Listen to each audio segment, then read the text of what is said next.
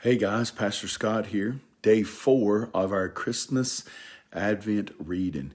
Uh, today, uh, we're going to be starting in Genesis chapter 17, verses 15 through 21. Again, uh, day four of our Christmas reading. Uh, I've enjoyed uh, reading through the things concerning himself, and I hope you've got your copy printed off.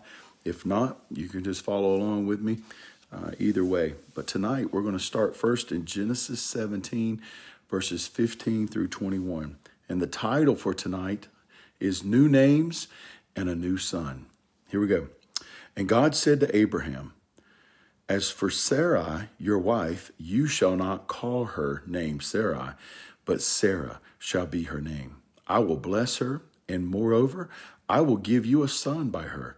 I will bless her and she shall become nations, kings, uh, kings of peoples shall come from her.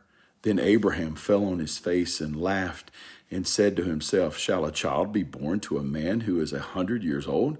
Shall, shall Sarah, who is ninety years old, bear a child? And Abraham said to God, Oh, that Ishmael might live before you. God said, No, but Sarah, your wife, shall bear you a son, and you shall call his name Isaac. And I will establish my covenant with him as an everlasting covenant for his offspring after him. As for Ishmael, I have heard you. Behold, I have blessed him and will make him fruitful and multiply him greatly. He shall father twelve princes, and I will make him into a great nation. But I will establish my covenant with Isaac whom Sarah shall bear to you at this time next year. When our solution isn't. Sometimes we can get tired of waiting on God to work, and we decide to take matters into our own hands. After all, we might be thinking something like, maybe God is going to fulfill his promise through my creative problem solving. But as is often the case, this type of solution turns out not to solve anything. That is exactly what we see happening with Abraham and Sarah. God had promised Abraham that God was going to give him a son, but this didn't seem to be happening. And his wife, Sarah, kept getting older and older. And this is what happened in chapter 16. We can only imagine the disappointment, frustration, or anger Sarah may have been experiencing. God had promised to give her husband a kid, and she just wasn't getting pregnant.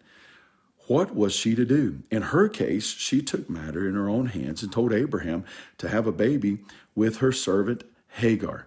Hagar. But this didn't fix it. Sure, God gave Hagar a baby, but that wasn't what God had in mind. And really, how could it be? Abraham had a wife and God promised him a child. Surely he meant the child to come from his wife. Narrowing and expanding.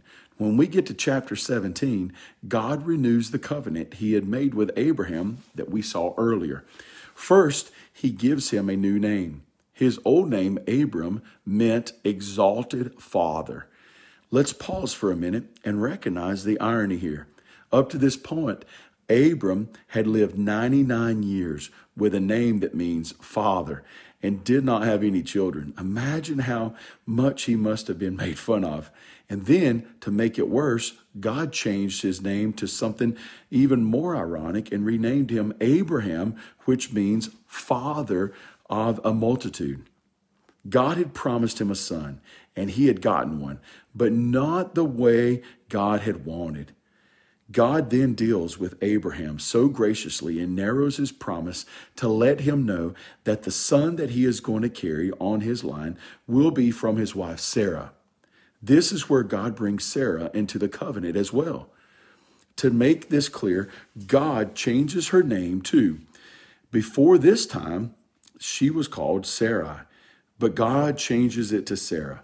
The reason for this is a little unclear since they are just different forms of the same word. But most people think that the distinction has to do with the fact that she is going to be a princess to a nation and not just to Abraham.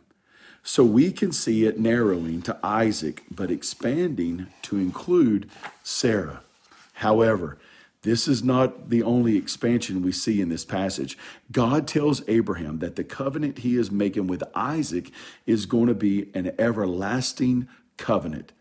This should get us thinking bigger than lands and families to something way bigger. Of course, Abraham wouldn't know this at the time, but as we look back, we can see that God is not just planning for something here on earth, but on, but on a covenant that will last forever. So as we reflect, so how does this affect the way that how does this affect the way we are looking forward to the birth of Jesus? We need to pause and reflect on the fact that God is a good God who can be trusted. We can have the confidence that God is always going to keep his promises, even when it looks impossible. Our God is a God who does the impossible. I'm thankful for that. When I talk to my kids about miracles, the author says, we talk about how a miracle is something only God can do. Not only is he the only one capable of working miracles, but it is also the way he seems to work best. This way, we can know for sure that it was God who did it. That is exactly what we see here. Abraham was 99 years old, y'all. 99 years old, y'all. And his wife was 90. They tried their whole lives to have children, but couldn't do it. Having kids for them was going to be impossible. But when God makes a promise, even to accomplish the impossible, he will fulfill it. And just like that, God was able to give a baby to an old married woman like Sarah. He, listen this, he is the only one who can give a baby to a young unmarried woman like Mary. We need to apply this to our lives as well. When we look around us today, it might seem like God isn't in control. It might seem like bad stuff is all around us and nothing good can come from it. But, and I love the but, but we need not let that keep us from trusting God to work the impossible. Man, I hope you all have a great day. This is day four of our Christmas Advent reading. Y'all have a blessed night. Bye.